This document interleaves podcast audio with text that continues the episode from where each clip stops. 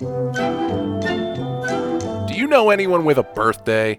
Get them some custom art at artofericpabone.com. Want to impress your significant other on your anniversary? Skip the wilted flowers and the dirty CVS teddy bear. Commission a custom family portrait at artofericpabone.com. Maybe you're just like me and you like unique pieces of art celebrating your favorite films, comics, and pop culture. Head to artofericpabone.com and shop till you drop. And don't forget, MOTCU listeners get special discounted pricing on all custom art. Don't pay some cookie cutter bullshit from Hobby Lobby. I'm pretty sure child labor was involved in that painting of a cow you just had to have. Be a hero and support local art at artofericpabone.com. And we are back. Part two of Real Genius. Um, we just heard a uh, conversation between uh, Chris and Professor Hathaway. Hathaway's being a dick. He's pushing Chris to get this meet the deadline. Uh, Chris is pushing back just as hard.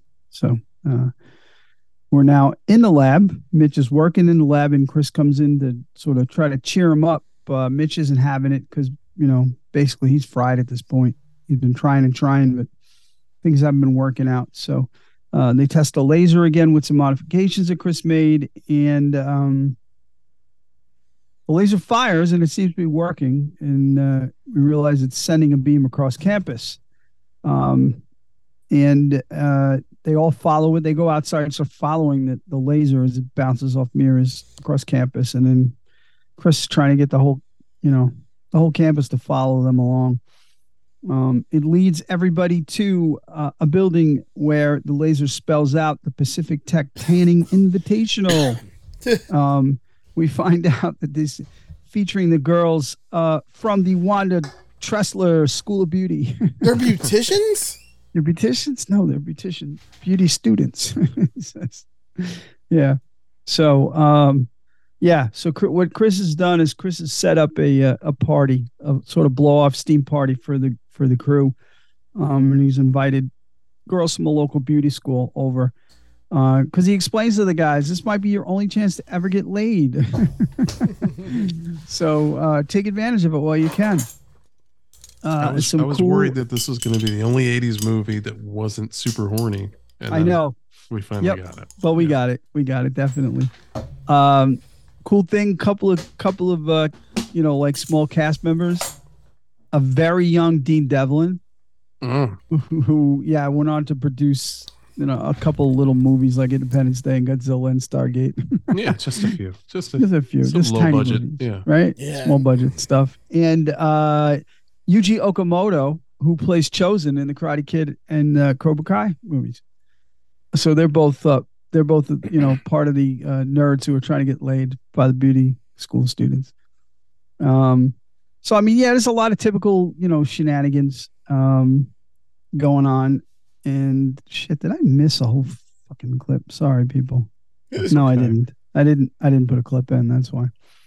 Um, yeah, just ruminating on the horniness. Like, Yeah. there there wasn't any nudity in the in this movie, no, which you know was odd for the, the 80s, but this was also Yep. like this skewed more John Hughesy than you know Mhm. like Porky's or anything. But yeah, No, I was absolutely. expecting you know little song. Come on, man, 1985. Yeah. no. Tits, You There some bikini stuff, but that was it. No, this was definitely a movie about nerds for nerds. Yeah, It was yeah. for us geeks, is what it was, you know, and I think that's probably why I connected to it. To be honest with you, you know, so that makes sense. Yeah, no, I You can know? see that. Yeah, the nerd Mhm. felt very real in this movie. Yeah, yeah. it was almost the anti, like Porky's, the anti, you know, Revenge of the Nerds movie almost. yeah. Yeah. you know, I think that might have been their goal. It was so cartoony. You know, it- Yeah. it's also kind of beloved 80s movie, but it's just like it's Yes. hmm there was no there was no Darth Vader bounce house rape scene. No, exactly. That's true. Yeah, yeah. Maybe that's what it was missing. No, I know. it was not missing that. Oh, Yeah. That's my, Oh, that's my lightsaber sound. No, it's Yeah. not bad. that's bad. pretty good. Pretty. Yeah. Thank you, thank you. I'll be here all night. So a, as all these shenanigans are going on, Kent sneaks in. He he takes a look at everything and he immediately runs to Jerry. He can't help himself. So he runs off. He's ready to spill spill everything. Um, we cut to a quick scene of Hathaway and Don having yet another, you know, deadline conversation right before Jerry films his uh, television show. Um, this the topic of this particular episode is the colon. so Jerry's going to tell all the regular folks about the uh, the colon. Uh, Kent barges in. He shows up and he just spills the tea about you know the shenanigans over at the party. Um, he can't wait to do that. Such a teacher's pet. So Hey, Farva, what's that restaurant you would like to eat at again? oh, Wait, what I forget. reference is that? From, from it's Super uh, Troopers? Super Troopers. He's like, But- the next person that says shenanigans, I'm going to pistol Oh, whip. shenanigans. Yeah, you're right. Mm. Hey, Foster or Farva, what's that restaurant you like to eat with all the shit on the walls? You mean shenanigans? Shenanigans. like in the Yes. gun. exactly. Um, so we're back at the party. Jordan arrives to uh, test some full-on scuba gear that she's invented, a rebreather that she's invented. Probably, you know, since the last time everybody saw her, because that's Yeah. that's her energy level. Um, we we start seeing some like mutual fr- flirting back and forth between her and Mitch because when she arrives, Mitch is very happy to see her. Um, but just when that gets started, Jerry shows up and just shuts the whole show down. I, I Um, think this was a missed opportunity right here. This Or? scene. I think they had a rebreather and they're in water and he needs to hide. There should have been a way where he went underwater with the rebreather on. They came in to look for him. They didn't find him, and then he pops up and go like because he used the rebreather. Like everything was set there for that for him to like be able to escape getting in trouble. you know what? That could be a deleted scene. Who knows? Like it just seems like You that. know? that- It seemed like that's what they were setting up. Like I'm like I'm like oh he's gonna like get away. He's gonna like he fell in the water. He has it. She's gonna put it on him and cover for him, and he and then he's gonna like fall in love with her because she covered for him. I think the problem is the budget allowed for you know Yes. a pool that had like ankle high water in it. Yeah, it wasn't In very scene. deep. Yeah, Yeah, but he, So, he you just needs to be like under there, like laying against the back wall. So like when he walks in, I don't see him here. And then like Kent would have been like, "You idiot!" and got fucking slapped in the face or something. Like that's how I would have wrote that scene. yeah. It's not bad. It's not bad. No, I like but- it. I Yeah. like it. And it's funny to go back to the whole anti, you know, nakedness 80s movies. If you look in the cast at all the you know, their their all of their cast uh credits are like girl at the party, girl at Yeah. the party. This is probably the only movie they did in the 80s where they didn't get naked. Like if you look at their other roles, they're all naked roles. So, you know, it's kind of funny, but uh, yeah. Um, so Mitch is he's distraught by this. He retreats to the lab, um, just to you know get himself try to get his head back in the game because he's a, he's ashamed of you know quote what he did. He didn't do anything, but you know he's 15 years old, so he doesn't know how to react to that. Getting in trouble. Um, as he's in the lab and things aren't going well, uh, Kent and you know his little crew of two show up, the idiot brothers. Um, they show up just in time to find him calling his mom, begging to come home, and of course they secretly re- record this conversation. um, the next morning, we're at breakfast, and while everyone's in the in the breakfast room, Kent plays the recording over the intercom for the whole room. Um, this obviously humiliates Mitch, uh, who runs, you know, heads to his room and he starts packing. Um, Chris arrives to talk him down off the ledge uh, by telling him the story, the full story of Laszlo Hollyfeld. So we'll play that clip now so everybody understands everything about Laszlo.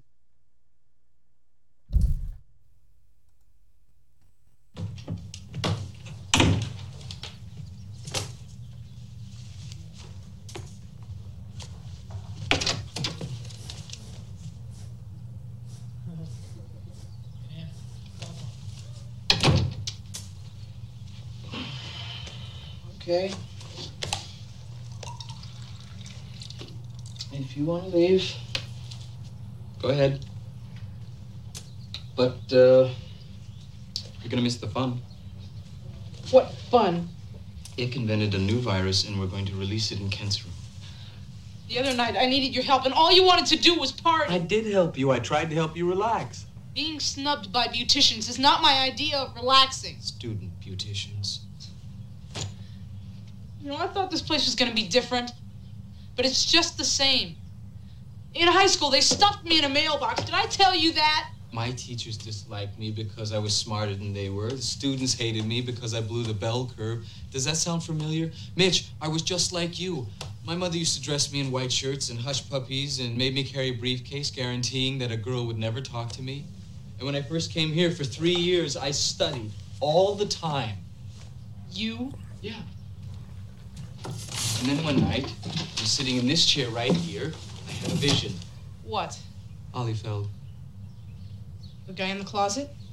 Laszlo Hollyfeld. And I followed him into the closet, down into the steam tunnels.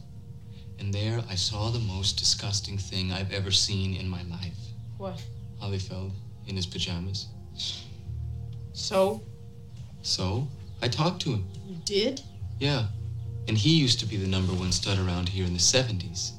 Smarter than you and me put together. Well, so what happened? Did he crack? Yes, Mitch, he cracked severely.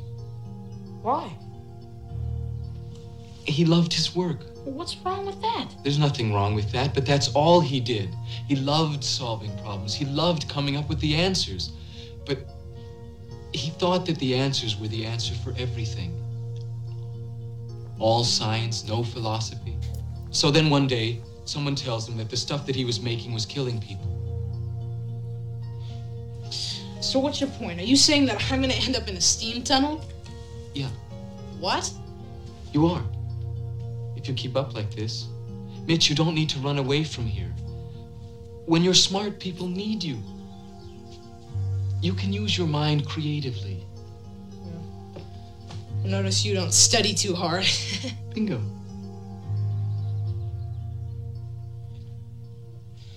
Yeah, but if I stay, what should I do? First thing you should do is get even with Kent. It's a moral imperative. Yeah. Yeah! Ah! now you try. it. Yeah! It's good, it's good. Now, let's unpack. right.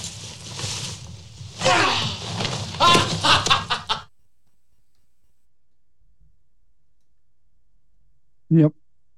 So It's a, it's a moral imperative. moral imperative. Val Kilmer scared the shit out of me with that scream, by the way. Yeah, I I don't. know. I don't understand. Like, what's up with all the screaming and weird laughing? Do people actually do that? That's nerds do. Do they really? Yeah, he's, he's You weren't I a mean, I nerd, was a dude. nerd and I didn't Nah, do you weren't a nerd. that. I still am. you're well, you are now. I'm talking about podcast analytics. you are now. yeah, I was always a nerd. definitely. But uh, yeah, I mean, you know, it's it's it's kind of stereotypical '80s overacting, but it's all right. You know, Yeah, Um, I do think that he overacted the fuck out of this role. He I know, was- but again, it fits to it fits the time period. It really does. It didn't Yeah, I seem mean- that way back then. I agree now, but it didn't seem like that that way back then. You know. he's just chewing a little scenery, man. He's having fun. You know, Yeah, Oh, and Top Secret is the is the movie I couldn't remember.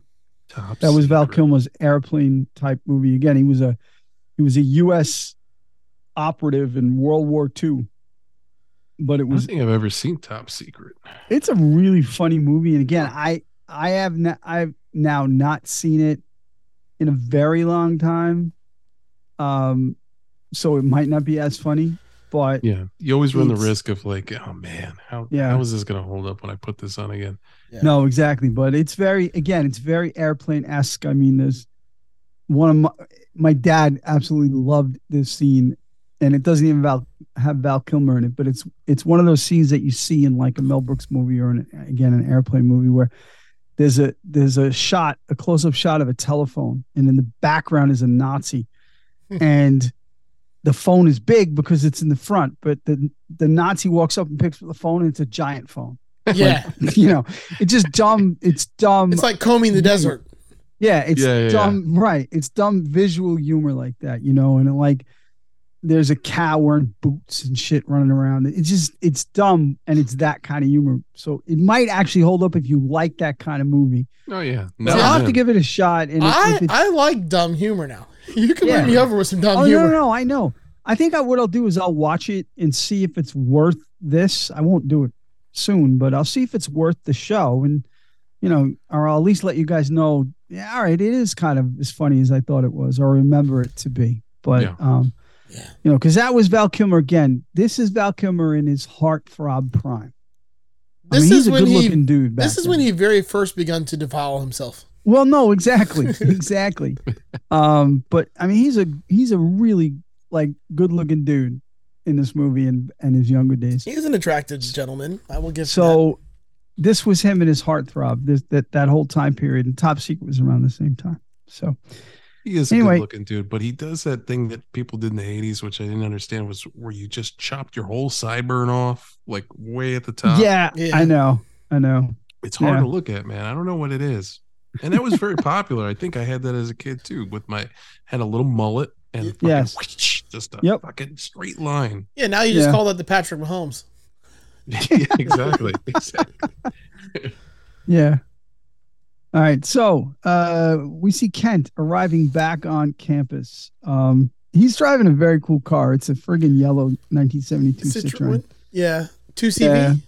Yeah. Uh, yes. a DS21 Oh, that's is, right. is the model. I, I wouldn't have known that without looking it up, but it's, It's, the same bright- one from um Zoolander that fucking the the spy lady drives the Oh, right. You're right. yeah. You're right. Um, but yeah, it's a, it's just a real banana yellow, cool Yep. fucking car. Really is. Um, so he arrives just as the yeah. So as he arrives, the gang's revenge plan, you know, begins. Um, their idea of this revenge is great, and again, this is taken from an actual event that happened at one of the one of the tech universities. Um, what they do is they disassemble his entire car and they reassemble the whole car in his dorm room with Yeah. the engine running. Uh, and then I just love when he when he storms out of his room past Chris and Mitch. He goes, "You'll rue the day." Who says and that? Chris is like, "Who talks like that?" and then I just think of another line that's quoted in my house from a different movie, from Ted, when uh, when uh, he just says, "Why the fuck would he say that?" when the, the little kid says some, I forget what he says. Yeah. Oh, but why the fuck would he say that? So, uh, all right. So we are, um, the next scene is Chris arriving at Jerry's. Uh, he knocks on the door and he is greeted by Mrs. Wayne Gretzky. That's Janet Jones. She's ma- she married Wayne Wayne Gretzky back in the day, and they are still married. Um, Janet Jones was Valley Girl in Valley Girl, so that's why she has a small, you know, role in here. She was asked by Martha Coolidge to do this movie. Um, so that's uh, yeah, she plays. Uh, I don't even know. I didn't even write her name down. Whore number Mrs. One. What's that? Horror number one. Yes, exactly. she's a she turns out to be a general's daughter. We'll find out, but she's a little more than that. But yeah, she's Mrs. Wayne Gretzky, or I just put it down as MWG. Um, Was Yeah. her line the line that's quoted in your house? no, That's the, that's the line I would quote. you know what? I was thinking of pulling that clip because that's probably the raciest clip in this whole movie, and I should have pulled it, but I didn't. that's that's what I Um, would quote in my house. Yeah, yes, but it's a great line. Uh, so uh, you know, she lets him in, and we see that Jerry is wrapping up a meeting with the CIA team, including uh, oh, and this this I wrote this in my notes just for you, Joe. This is uh, the CIA team includes um, Ed Lauter, the actor who played Captain Knauer in the Superior Longest Yard movie. Um, okay, I, I had to do that. I had to do it. Um, That's fine. So Chris flirts hard with Mrs. Wayne Gretzky. Just tell me one thing, I- Doug. yeah. Can you hammer 16 penny nails with your penis? I don't know, but I, c- at least I can see my penis now, so maybe I can. I'll try it. Baby steps. I'll try it. Uh, but yeah, uh, she just, you know, they're flirting hard, and she just says some crazy shit. It's it's very funny actually, so you got to check it out. Uh, Jerry lets Chris know that because of his attitude, he's not going to allow Chris to graduate. Um, Chris is, of course, uh, he's shook by this, like legitimately. This is the first time we see Chris scared. Um, you know, because he he he just thinks he's on easy street, he's on autopilot, and he's not going to have a problem. But he's scared shitless by this. And now, this next clip is the line that is quoted in my house by me almost every day. So fire away, Joe. What you doing? Oh, wait, I think I'm on the wrong Self-realization. scene. I was thinking of the immortal words of Socrates, who said, I drank what? Is there something wrong? Hathaway's going to flunk me out of school. Why? I screwed up. What are you gonna do? I guess I'll leave. You can't do that. You'll you you'll be a failure. Thank you, Mitch.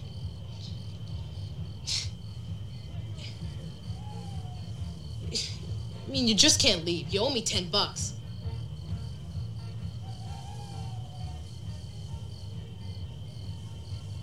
Can't quit now. For no other reason than just to see a five megawatt laser fire just once. That would be nice. You gotta finish what you start. Who said that? You know that. That's right, Mitch, but that is no way to motivate somebody.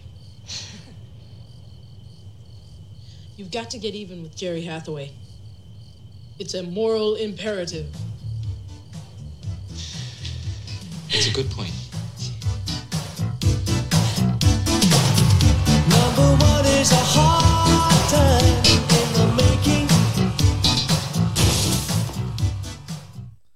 I can't figure out which one of the lines will be the line. Oh no, no, it's the first line. It's in the immortal words of Socrates. I drank what? I Drake, what? Oh, It's just you know, whenever anything goes wrong in the house, it's that's what's said. I drank what? oh, I thought the it was. kids a- all know what it's from. I was. I thought you were going to that? say like, "You can't get out of here. You owe me ten bucks." Oh no, no, no, no, no! It's just because the kids all know. They've all seen the movie at least once, and they all know what I'm referencing when I say it. I don't know why that line tickles my ass, but it does because it's funny. I mean, Socrates killed himself by drinking poison hemlock. So I can just imagine Socrates saying, "I drank what?" It's just funny. Just Also, funny. also, I I'm very intrigued by you using "tickles your ass" as a positive. it can't be used as anything else. Fuck you, Doug! There you go. Uh, so yeah, so you know, Chris has his moment of doubt, but you know, he's back on board. Mitch, Mitch, Mitch talked him down from the ledge this time, and he's back on board. So uh, we get another montage. That song that you heard uh, is is the song is played over the montage at the end there. The walls came down as the song is playing in the background while he's talking. Um, I don't remember the name of this song, but it's playing. So we get a montage of some laser tests. There's some study sessions, some test taking sessions, um, more studying. We uh, see Laszlo checking in on the boys as they're studying. Yet more laser tests. Uh, there's a big group study group, and one of the kids just fucking loses his mind, starts screaming, and he runs out of the room. And nobody's even phased by this. It's all like two, two, two of the other students get up to to see who can get to the open chair at the desk first. it's like that's as much as they care Yeah. that this guy just lost his mind. And then uh, the last little quick scene is a, another laser test, and it seems to be uh, successful. So whatever Chris and Mitch were cooking up seems to have worked. So they're happy. Um, we now jump back to it's a study scene, but there's some conversation here. Mitch and Chris are studying when Laszlo walks by uh, to announce and let them know that he has researched all of the test questions that Hathaway has ever asked on his tests, and he's happy to share them with the boys. Um, they ask him where you know where where are the tests or where are the answers. He goes, oh, "I memorized them all," but he's also carrying two cartons full of entries to the Frito Lay sweepstakes. And based on his number crunching, he based on his number crunching in the 1.6 million entries that he's mailed in, he expects to win 32.6% of the prizes, including the car. Yeah. So, you know, Laszlo, uh, you know, he's got uh he's got it down to a science. Ha ha ha. I, I Um, actually did this when I was younger. Oh yeah. For some reason, I remember this now. I was in 10th grade, maybe. And the JC Penney's was giving away a Jinko brand skateboard, like a complete skateboard. Wow. And you just had to fill out like this little card and drop it in the box. But nowhere on it did it say you can't have multiple entries. So Uh-huh. I filled out probably 1,500 cards and dropped them in there. Nice. Did you win though? I did. I did win. You won. I won the Fucking A. shittiest skateboard there was. It weighed like That's great. 22 pounds. Oh my shit. god. It was it's a dead piece of wood. That's great.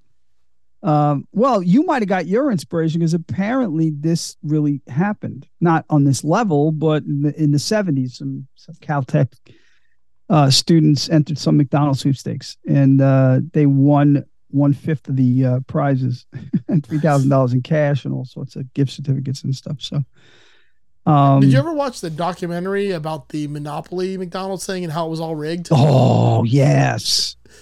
Oh, man, that was huge. like the printing shit. company would like the guy who owned it would like give them to his friends, like the winning pieces.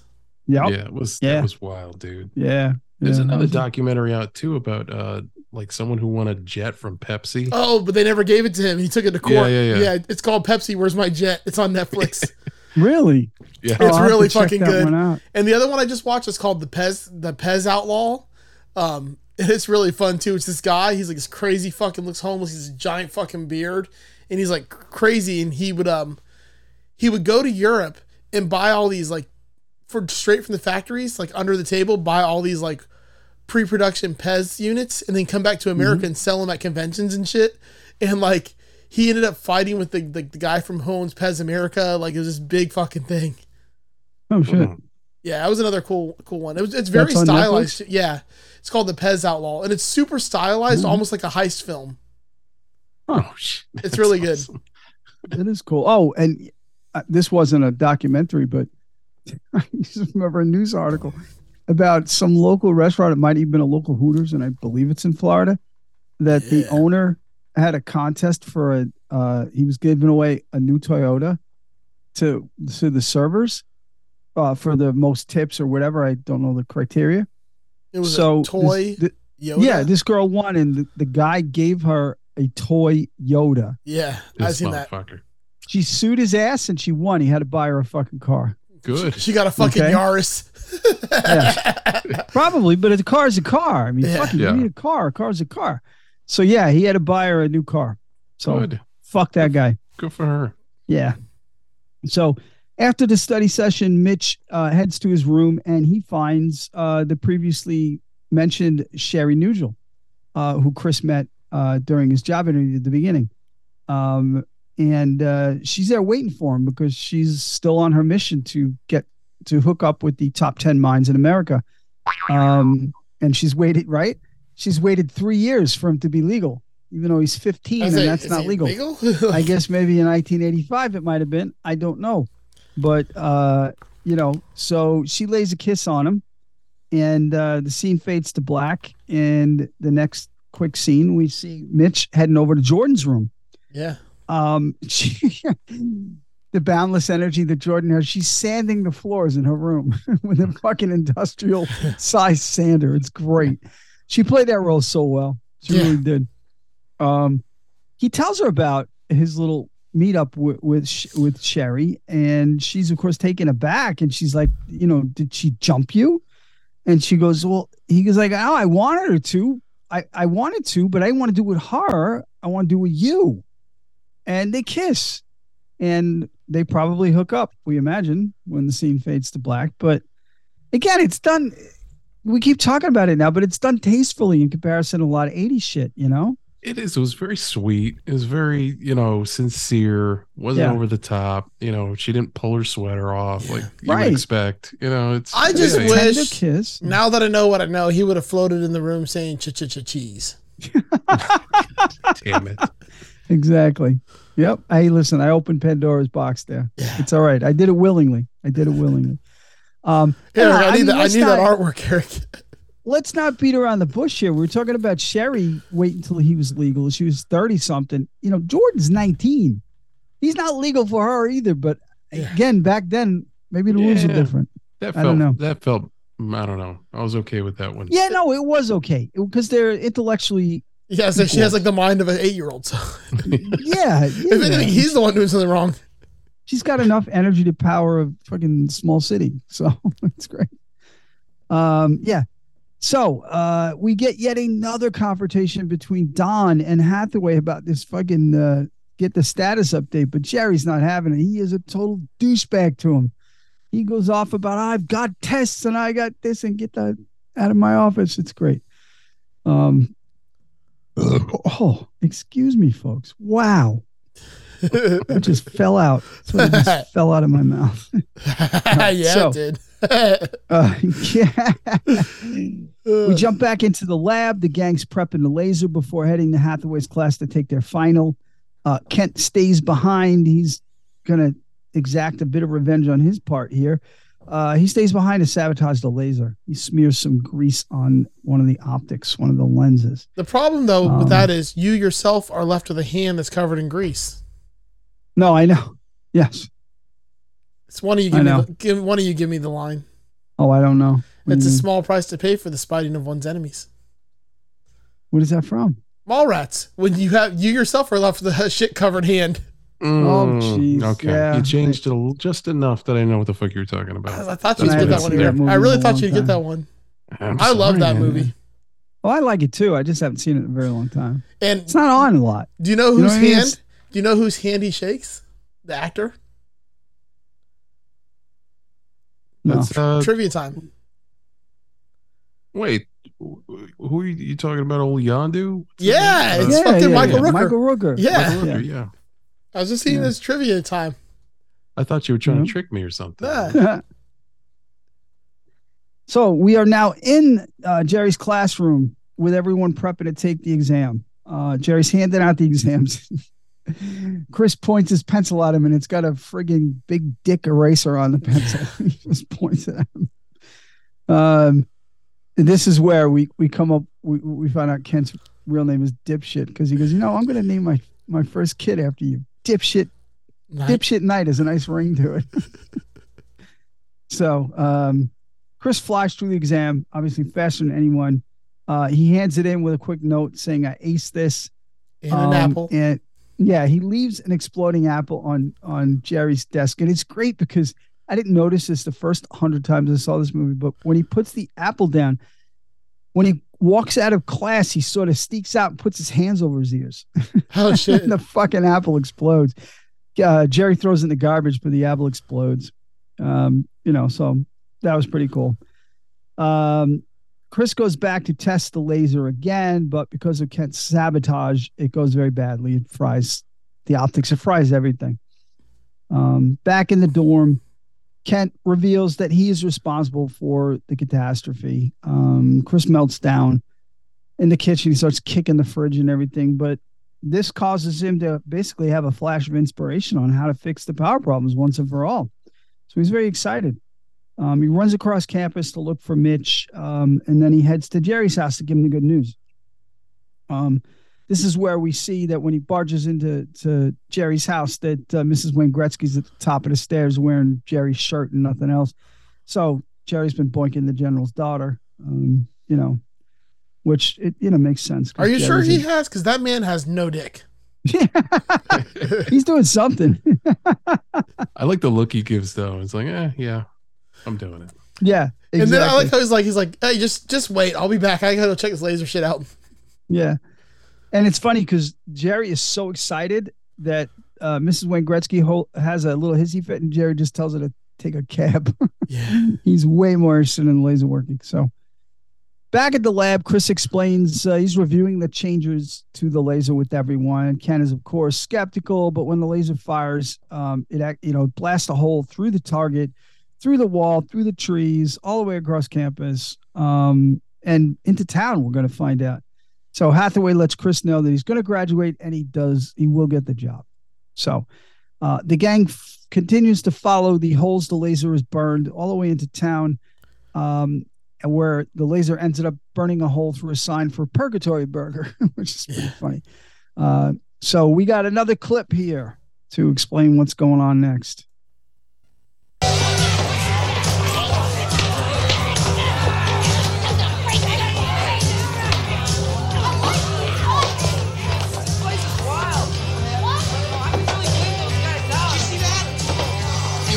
She lives in Playa del Rey. Are you going to take me home to meet your parents? No. Why? Are you ashamed of me? No, them. Oh. You better remember you the right people to think. Hey, listen up. I'd like to tell my fish. What do you mean your fish? You freaking got me. Oh, I love it. No, what I was talking about is focus. It is... It's a... What are you trying to say? Laszlo.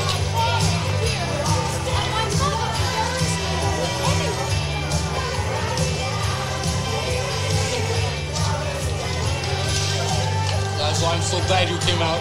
You want a hamburger? I, I've been thinking about your laser solution. Oh, good. I, I figure you, you've increased the power output to six megawatts. Yeah, about that. Well, what would you use that for? Making enormous Swiss cheese? The applications are unlimited. No.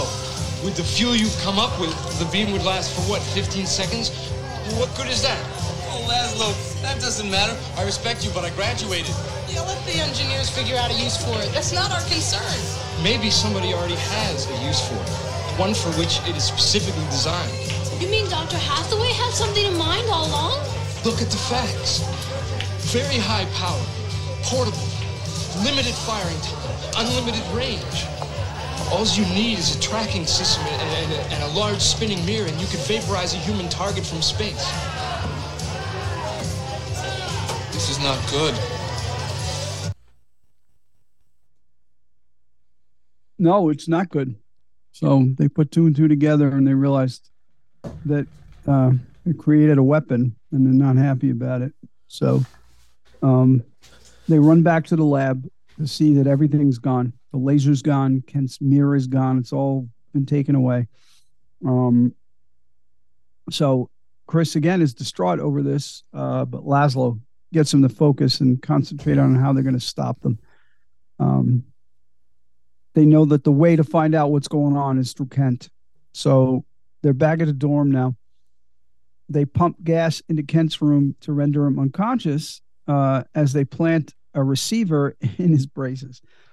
And this is probably could be one of the funniest scenes in the movie. Yeah, I like this one. in the movie. Hmm. Um, it's just very funny. So it's a little little conversation between Kent and Jesus. Uh, so play that clip, Joe. Kent. Kent! Wake up, Kent! Ow! Kent! What? I'm talking to you, Kent. What is this? I said I'm talking to you. No. yeah.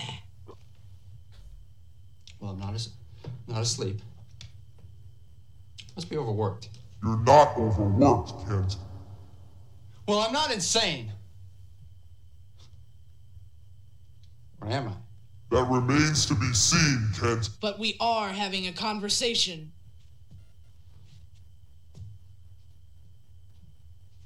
Okay, who is this?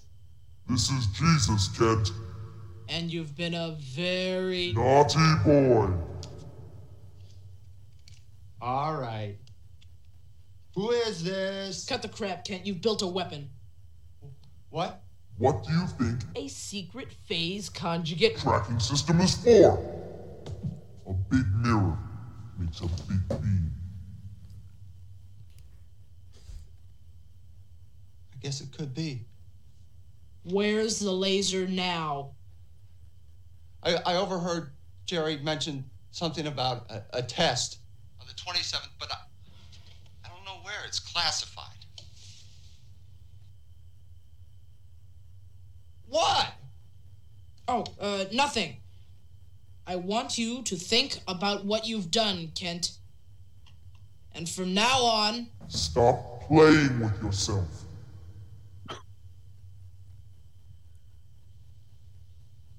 It is God. So, Eric, are you like me when you hear that voice? What do you think of it? Oh, that's a tough one, man. Uh, I don't know. What do you, what are you thinking of? I'm thinking of um, Dan from Tom and Dan. Oh yeah, yeah. Black God. Black God. Black God. Very good. he always does the Black God voice. Okay.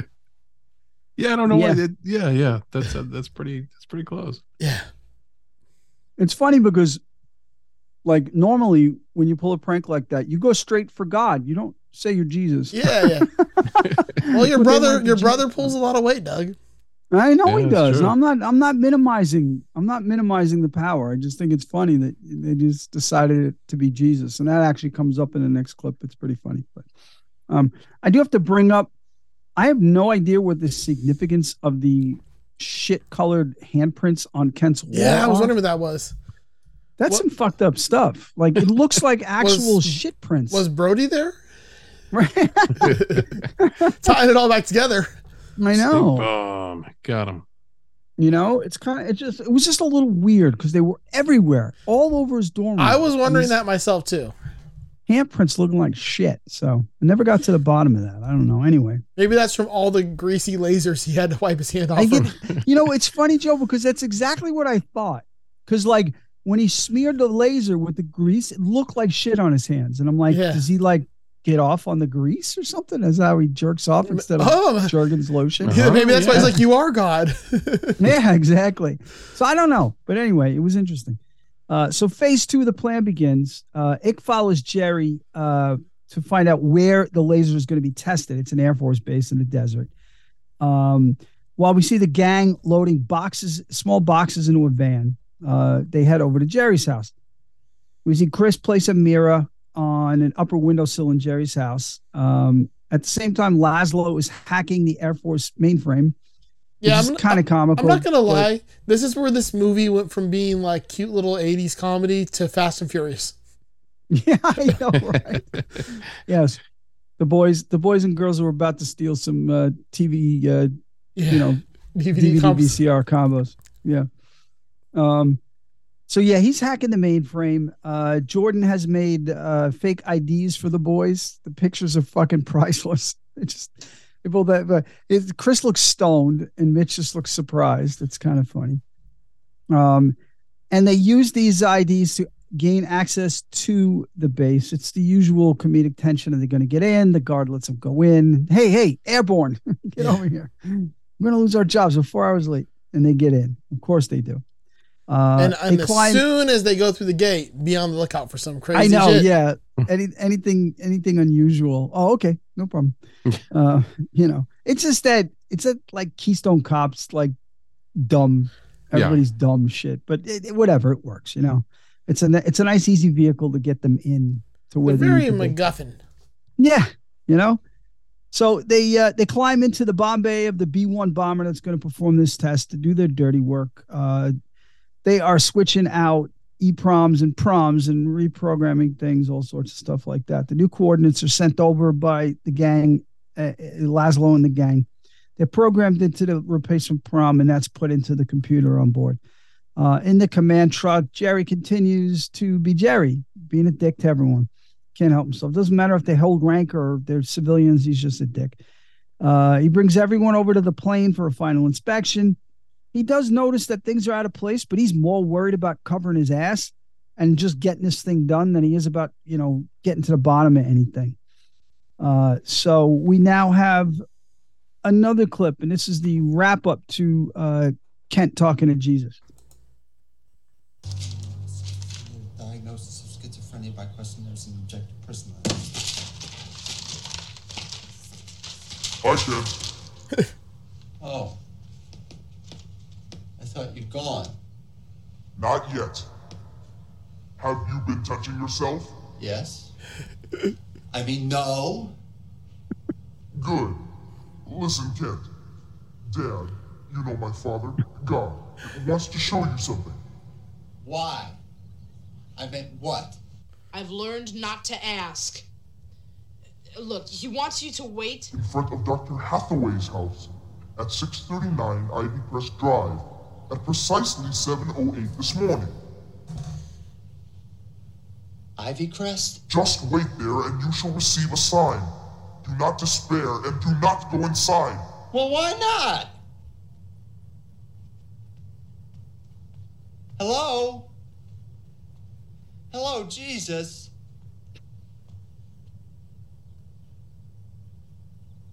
Ah.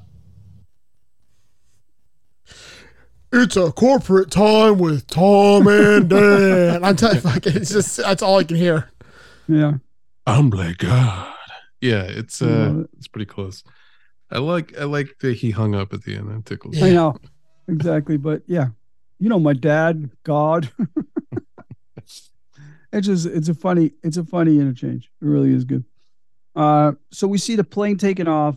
Um, and at the same time see a very Kennedy-like motorcade in the desert. it looks exactly like the Kennedy motorcade in Dealey Plaza. Um, the uh, the gang head over to Jerry's house. They bring the uh, the dean of Pacific Tech and uh, a local congressman to the house to be witnesses to this uh, event that's going to take place. And Chris lays out the plot, and they wait for zero hour. Um, they see Kent arrive at Jerry's. Kent is hanging out outside, but he then gets uh, bored. He gets uh, a little frustrated, and he ignores Jesus's previous orders, and he enters the house. Uh, inside, he finds a giant Jiffy Pop like contraption in the in the foyer. Um, he asks for a sign from God, uh, and just as he does, the laser fires from the plane, and of course, the laser's been redirected. It does not head towards the the, the motorcade.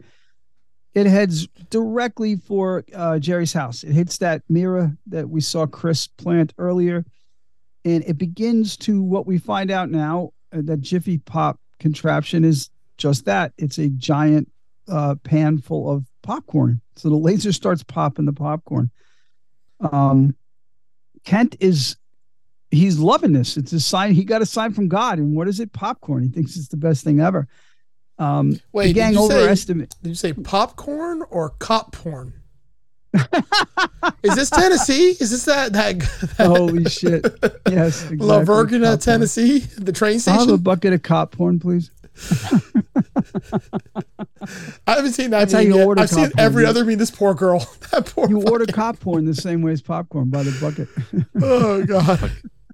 Extra butter, please. yes. Sorry, I couldn't resist. So the the they, And the rest. they- the gang completely underestimated the amount of popcorn they or they overestimated or thought that they anyway i'm losing my train of thought here but what happens is the entire house fills with popcorn um Kent actually gets spilled out of the front door they're worried for his safety because he gets spilled out of the front door by the popcorn breaking the door down Yep. um the popcorn fills the entire house. It comes out of the windows. It comes out of the doors. It breaks the frame of the house. It takes the roof pretty much off the house. Um, the popcorn, um, it just goes everywhere. Um, and apparently, it, in 2010, William Atherton was doing an interview, and it came up that uh, they treated the popcorn with flame retardant chemicals just in case, because they built this Victorian house from scratch for for this purpose. Um, but they did that but then they also had to make sure that the local wildlife and the birds especially didn't eat the popcorn because it would have killed them with the flame retardant shit on there. Um, so they had to go to great lengths to protect it. Um, what am I seeing here? I, I, I, really hope like the length they went to protect the birds from eating the popcorn that would have killed them is a guy with a shotgun shooting the birds coming to eat the popcorn. um, this is for your own good. yeah. I'm saving your life. and apparently it took three months to pop the popcorn for this because that was real popcorn that they used so like Shit. It took three fucking months to pop all this popcorn. So uh, the house, again, it explodes from the popcorn. Um, Jerry zooms in to see his house being destroyed, so he's freaking out. Um, the entire neighborhood is gathered at this point, and it's so the, everything ends with the kids diving into this popcorn, and now we've got our end clip, and uh, that'll take us out of this thing because it's the end of the movie.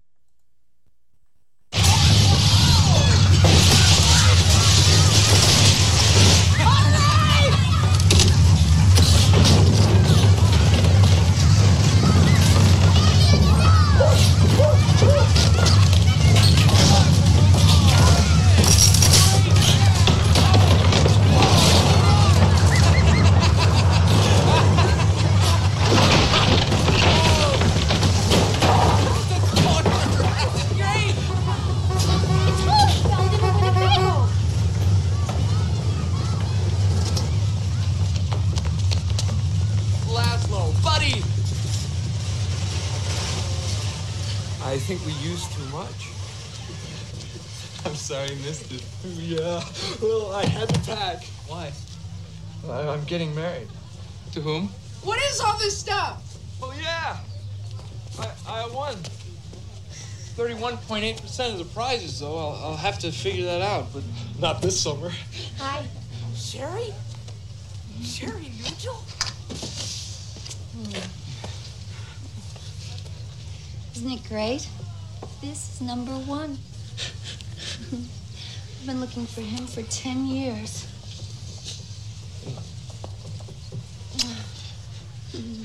Oh, what can I say? She loves me. Congratulations. You okay? Well, anyway, you'll, you'll have to come and visit us.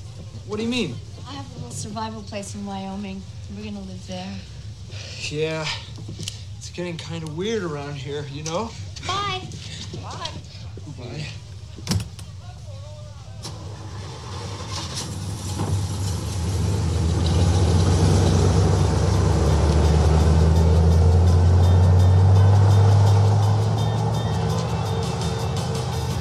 You think it's getting too weird around here? Absolutely. I didn't notice. I like it.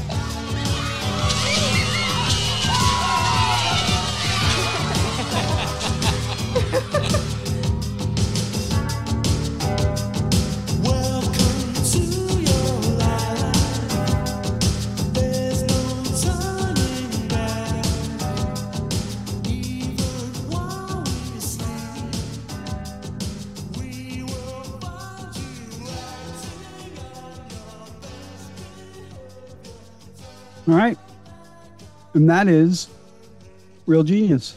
I mean, really quickly in that final clip, we see that Laszlo or that Sherry has found the number one greatest mind in America. Um, and her and Laszlo are going to get married. He didn't win quite as much of the prizes as he thought he would, so he's going to investigate that. Wait, was he like, actually the number one greatest man in America, or was he the number one of the ten?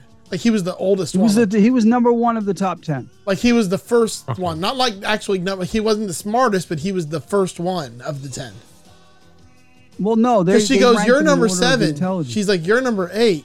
I think she was going in like the order of she slept. Oh, in with him. her, right. He's in her order. he's number was, one. Was he Yeah, her in number one, or he was he the number one? I think he's her number one. And also, Um, isn't it weird that she banged Chris and also was about to bang Mitch? She had that's her thing. That's her that's her fetish. That's her kick. Yeah, but he was like all into it, like, oh, yeah, this is this is my girl.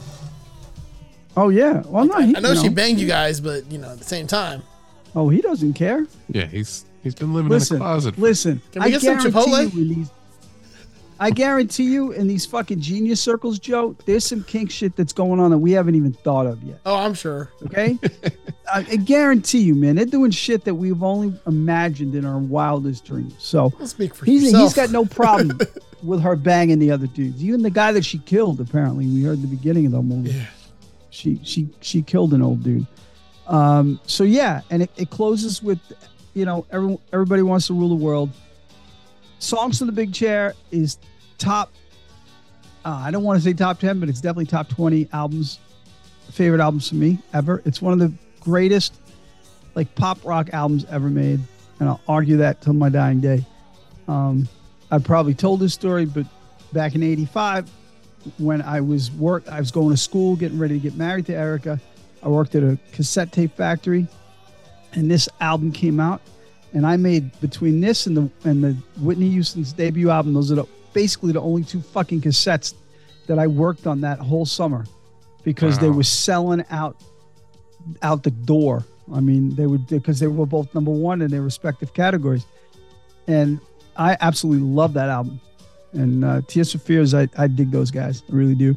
Even though they hated each other like almost forever. If you ever watch their music videos, they never look at each other because they fucking hated each other. Huh. They finally got over their shit now. They got they got together again, but they never liked each other. It's hysterical. Interesting. Um, so that's real genius. I do have some some more about that popcorn. They popped 190,000 pounds of popcorn for this scene. God damn. The house, the inside of the house was just basically conveyors and fans and and vent systems to blow the popcorn everywhere. And uh, yeah, they could have fed 720,000 moviegoers with the amount of popcorn they popped. And the retail value on the popcorn was 1.8 million dollars. Like if they, if, if they sold 720,000 orders of popcorn in the theater, it would have cost 1.8 million. Wow. That's how much. So they, again, the attention to detail, the attention to authenticity. they're going to do a scene where they're going to fill a house of popcorn, they fucking use popcorn. They use enough popcorn to fill an actual house. You know, I so it's pretty cool. You know, That's cool. I wonder if it was the most practical way in 1985 to do it. probably, Like, you know, probably, yeah. like Yeah. whatever they were going to use to fake it was probably more expensive than just buying a bunch of popcorn. Oh yeah, don't know. because it ha- it had to be practical, Yeah. especially then, because they didn't really have the way to CG that that would have been any kind of realistic. Yeah. And they just built the set and made the popcorn and destroyed the house. You know, that was it. But yeah, that's real genius. So Again, it's a it's a cute anti '80s '80s movie, and it's just it's near and dear to my heart, and that's why I brought it to the table. It's not the best, it's not the worst. You know, depends on your on your taste as far as 80s movies goes, but it's certainly a palate cleanser from some of the other 80s movies you could we could have picked to watch. Um, you know, because yeah, it's near and dear to me. So I that's why I chose it. That's why I dig it.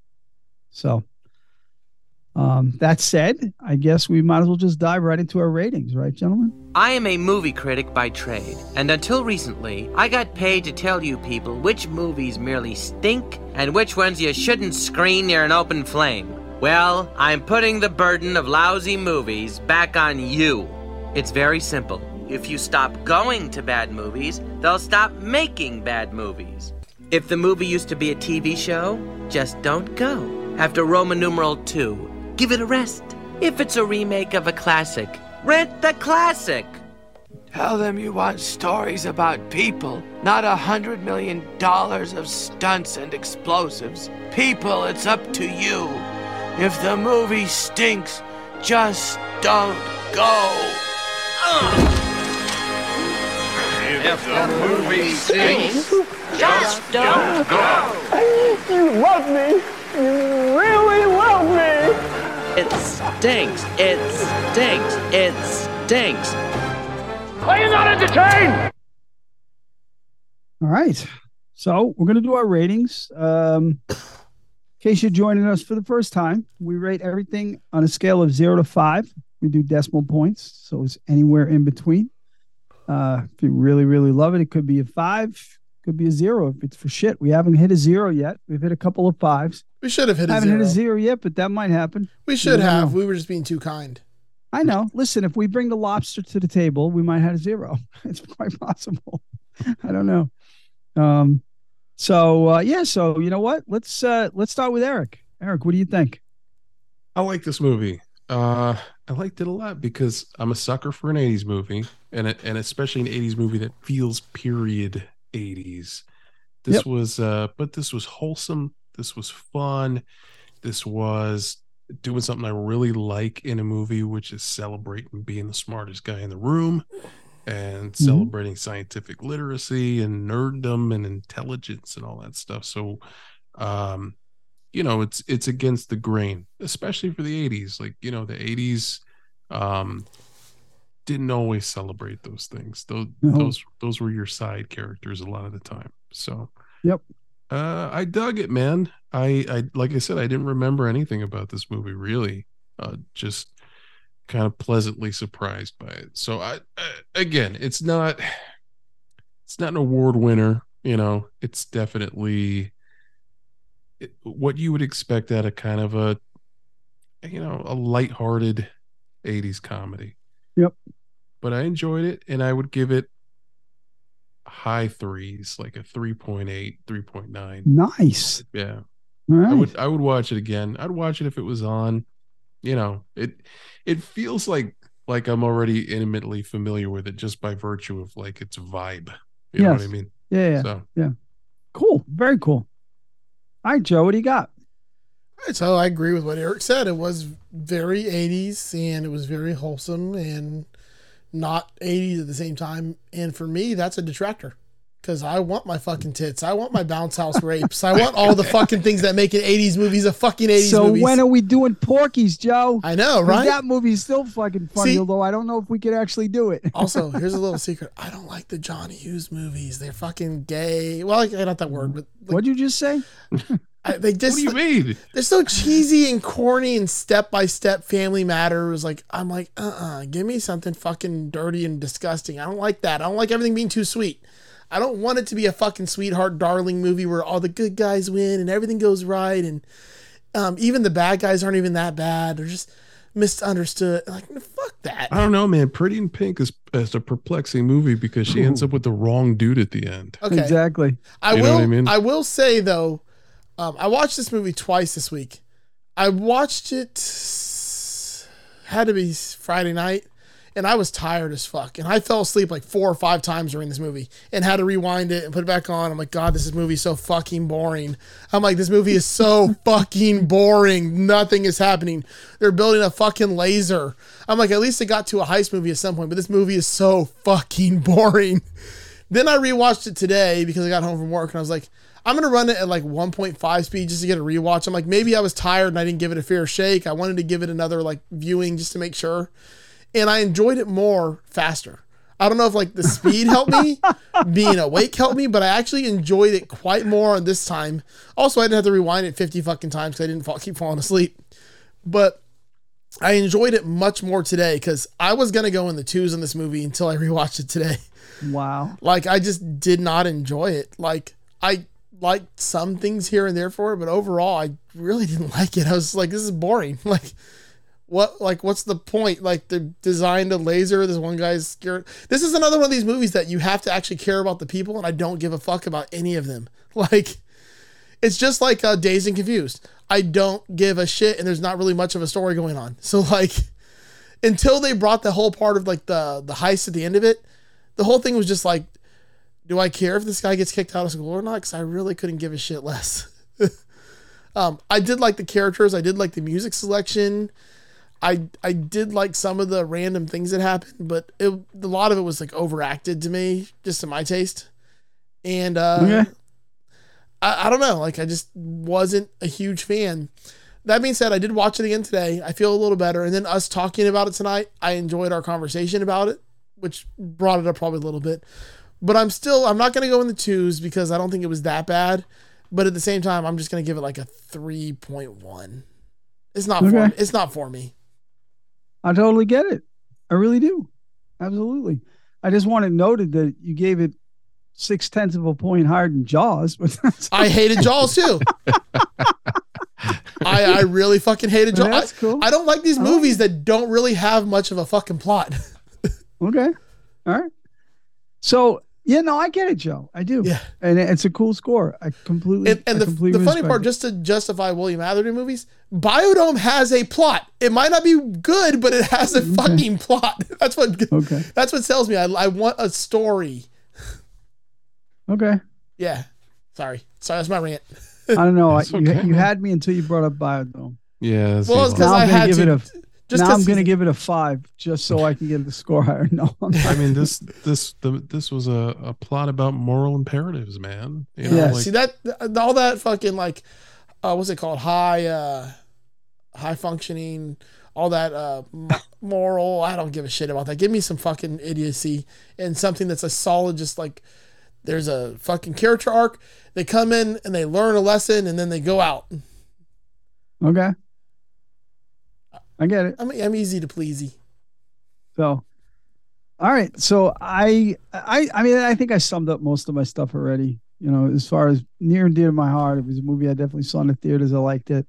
I probably even before I would admit I've had man crushes. I had a man crush on Val Kilmer, definitely back then.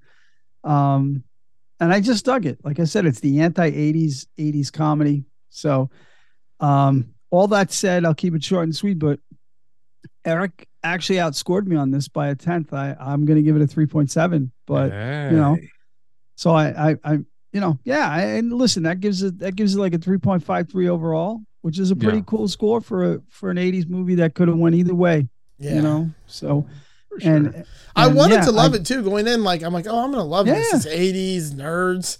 Then I was No, like, hey. this isn't what I expected it to be. Yeah. I dig what you're saying, Joe. I do. And I get it. I, I get it, you know, but again, a 3.1, and I'm happy that our conversation brought that score up a little bit. I really, Yeah, I mean, really it's, it's not a terrible movie. It's just not for no, me. no, right. It's not, it's not your kind of flick. And I get that. Yeah. And that, and that's the cool thing. That's, the, I think that's the most fun thing about doing this show with you, with the two of you is getting these opinions is, is being able to, to, to hash it out and, you know, there's things you like that that I don't, things that I like that you don't. Yeah. And not even don't like. That's not even that's too harsh, you know. It's just like not your bag. Yeah, It's exactly. Not my bag, you know. And I think that's but it's cool. that- And it's that's cool to have the conversations about it. What I've know, said from and the I- very beginning of the show. I like that people can identify with one of us and probably like Right. the movies that one of us likes the best. Oh, exactly. And like how you said in one of the last episodes, your wife's like, "Oh, this is a Joe movie, isn't it?" Oh yeah, oh yeah, we've No, got it yeah, down to a 100%. to Yeah. a science. Yep, I would have rated yep. this movie maybe even a point higher had you know it lost a point for a lack of sideburns in general. like that that really Fair rubbed me the wrong way. Fair enough, man. I- I'll tell you, like the Jesus scene is like, like that's like point eight of my score.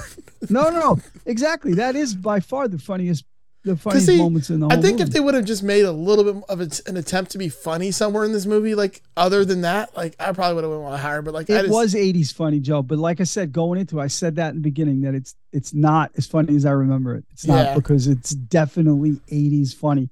So back then it was fucking funny. But now it's not.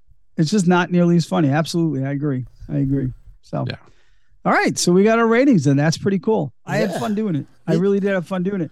And I'm telling you, I, what I did was when I was doing my notes, um, transcribing my notes into Word, I popped the soundtrack on Spotify and I listened to the whole soundtrack while I was doing it. It was such a fun time for me, you know. So because obviously, you know, having flashbacks and shit to back then, um, it was a fun time. So I, I had a lot of fun doing it, prepping for it, and doing this episode with the two of you. So yeah, Absolutely, man. Great soundtrack too. Fucking loved it. right? Oh my I know God, some so good, stuff there.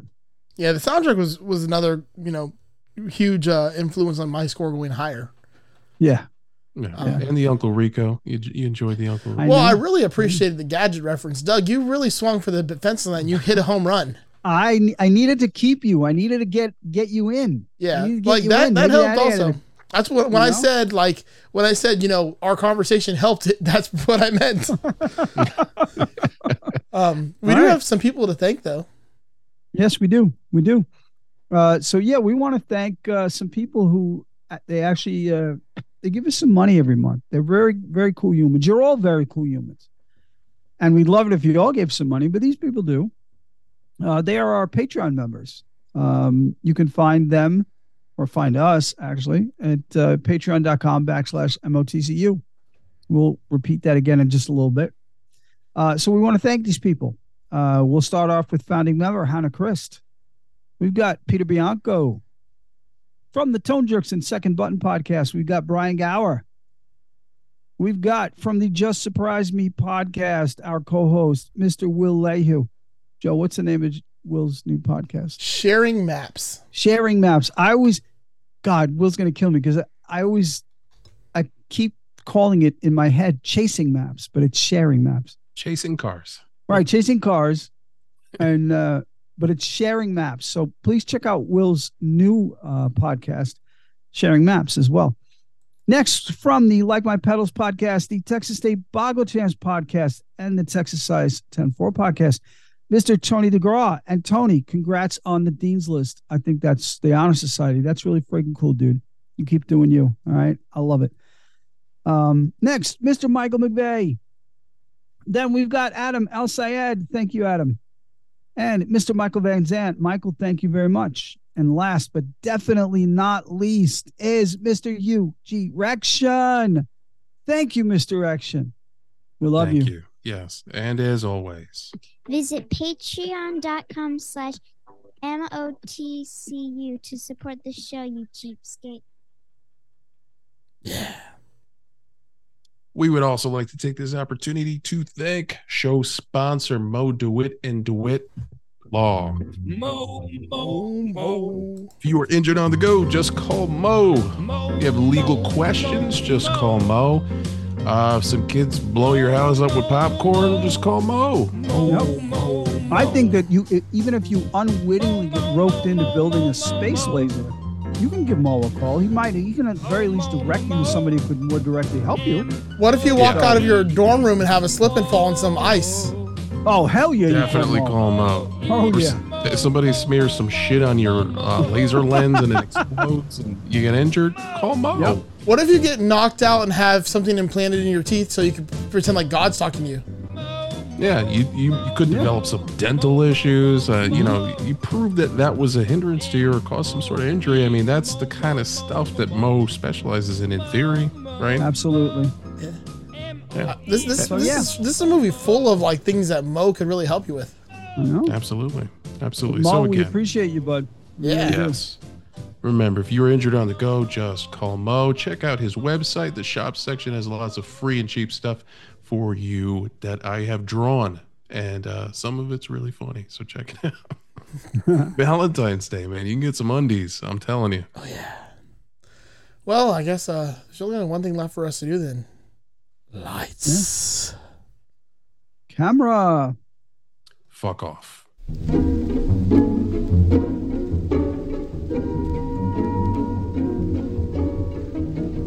Hey guys, we've got to that point in the show where we need to start depending on listeners like you to help keep this thing going.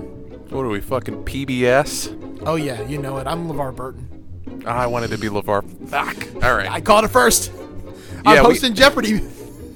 Are you though? Listen, guys, we we need your help uh, to help keep the lights on, as they say. Uh, we are launching our Patreon for Masters of the Cinematic Universe. Yes. Yes. and we have uh, different tiers that you can sign up for and pledge to, just like PBS. Um, you get some different, real cool gifts and prizes and merch uh, depending on the tier that you sign up for. Oh, we got all the tiers. Oh yeah, you Fact- can either be a friend of the show, a Oh. friend with benefits. Ooh. We could we could start to get serious, or you could just put a ring on it already. Ooh, damn. And if you uh, if you exceed that amount, uh, you know, we'll send you some not safe for work pics if, if you want. It's not safe for your eyes picks in my case, but I'll say for Anyway. anything picks. Yeah. But yeah, guys, check out uh, patreon.com slash MOTCU. Uh, take a look at all the different tiers that we're offering. Lots of cool uh, swag coming your way from stickers to t-shirts to getting to pick the film that we uh, talk about. Yeah.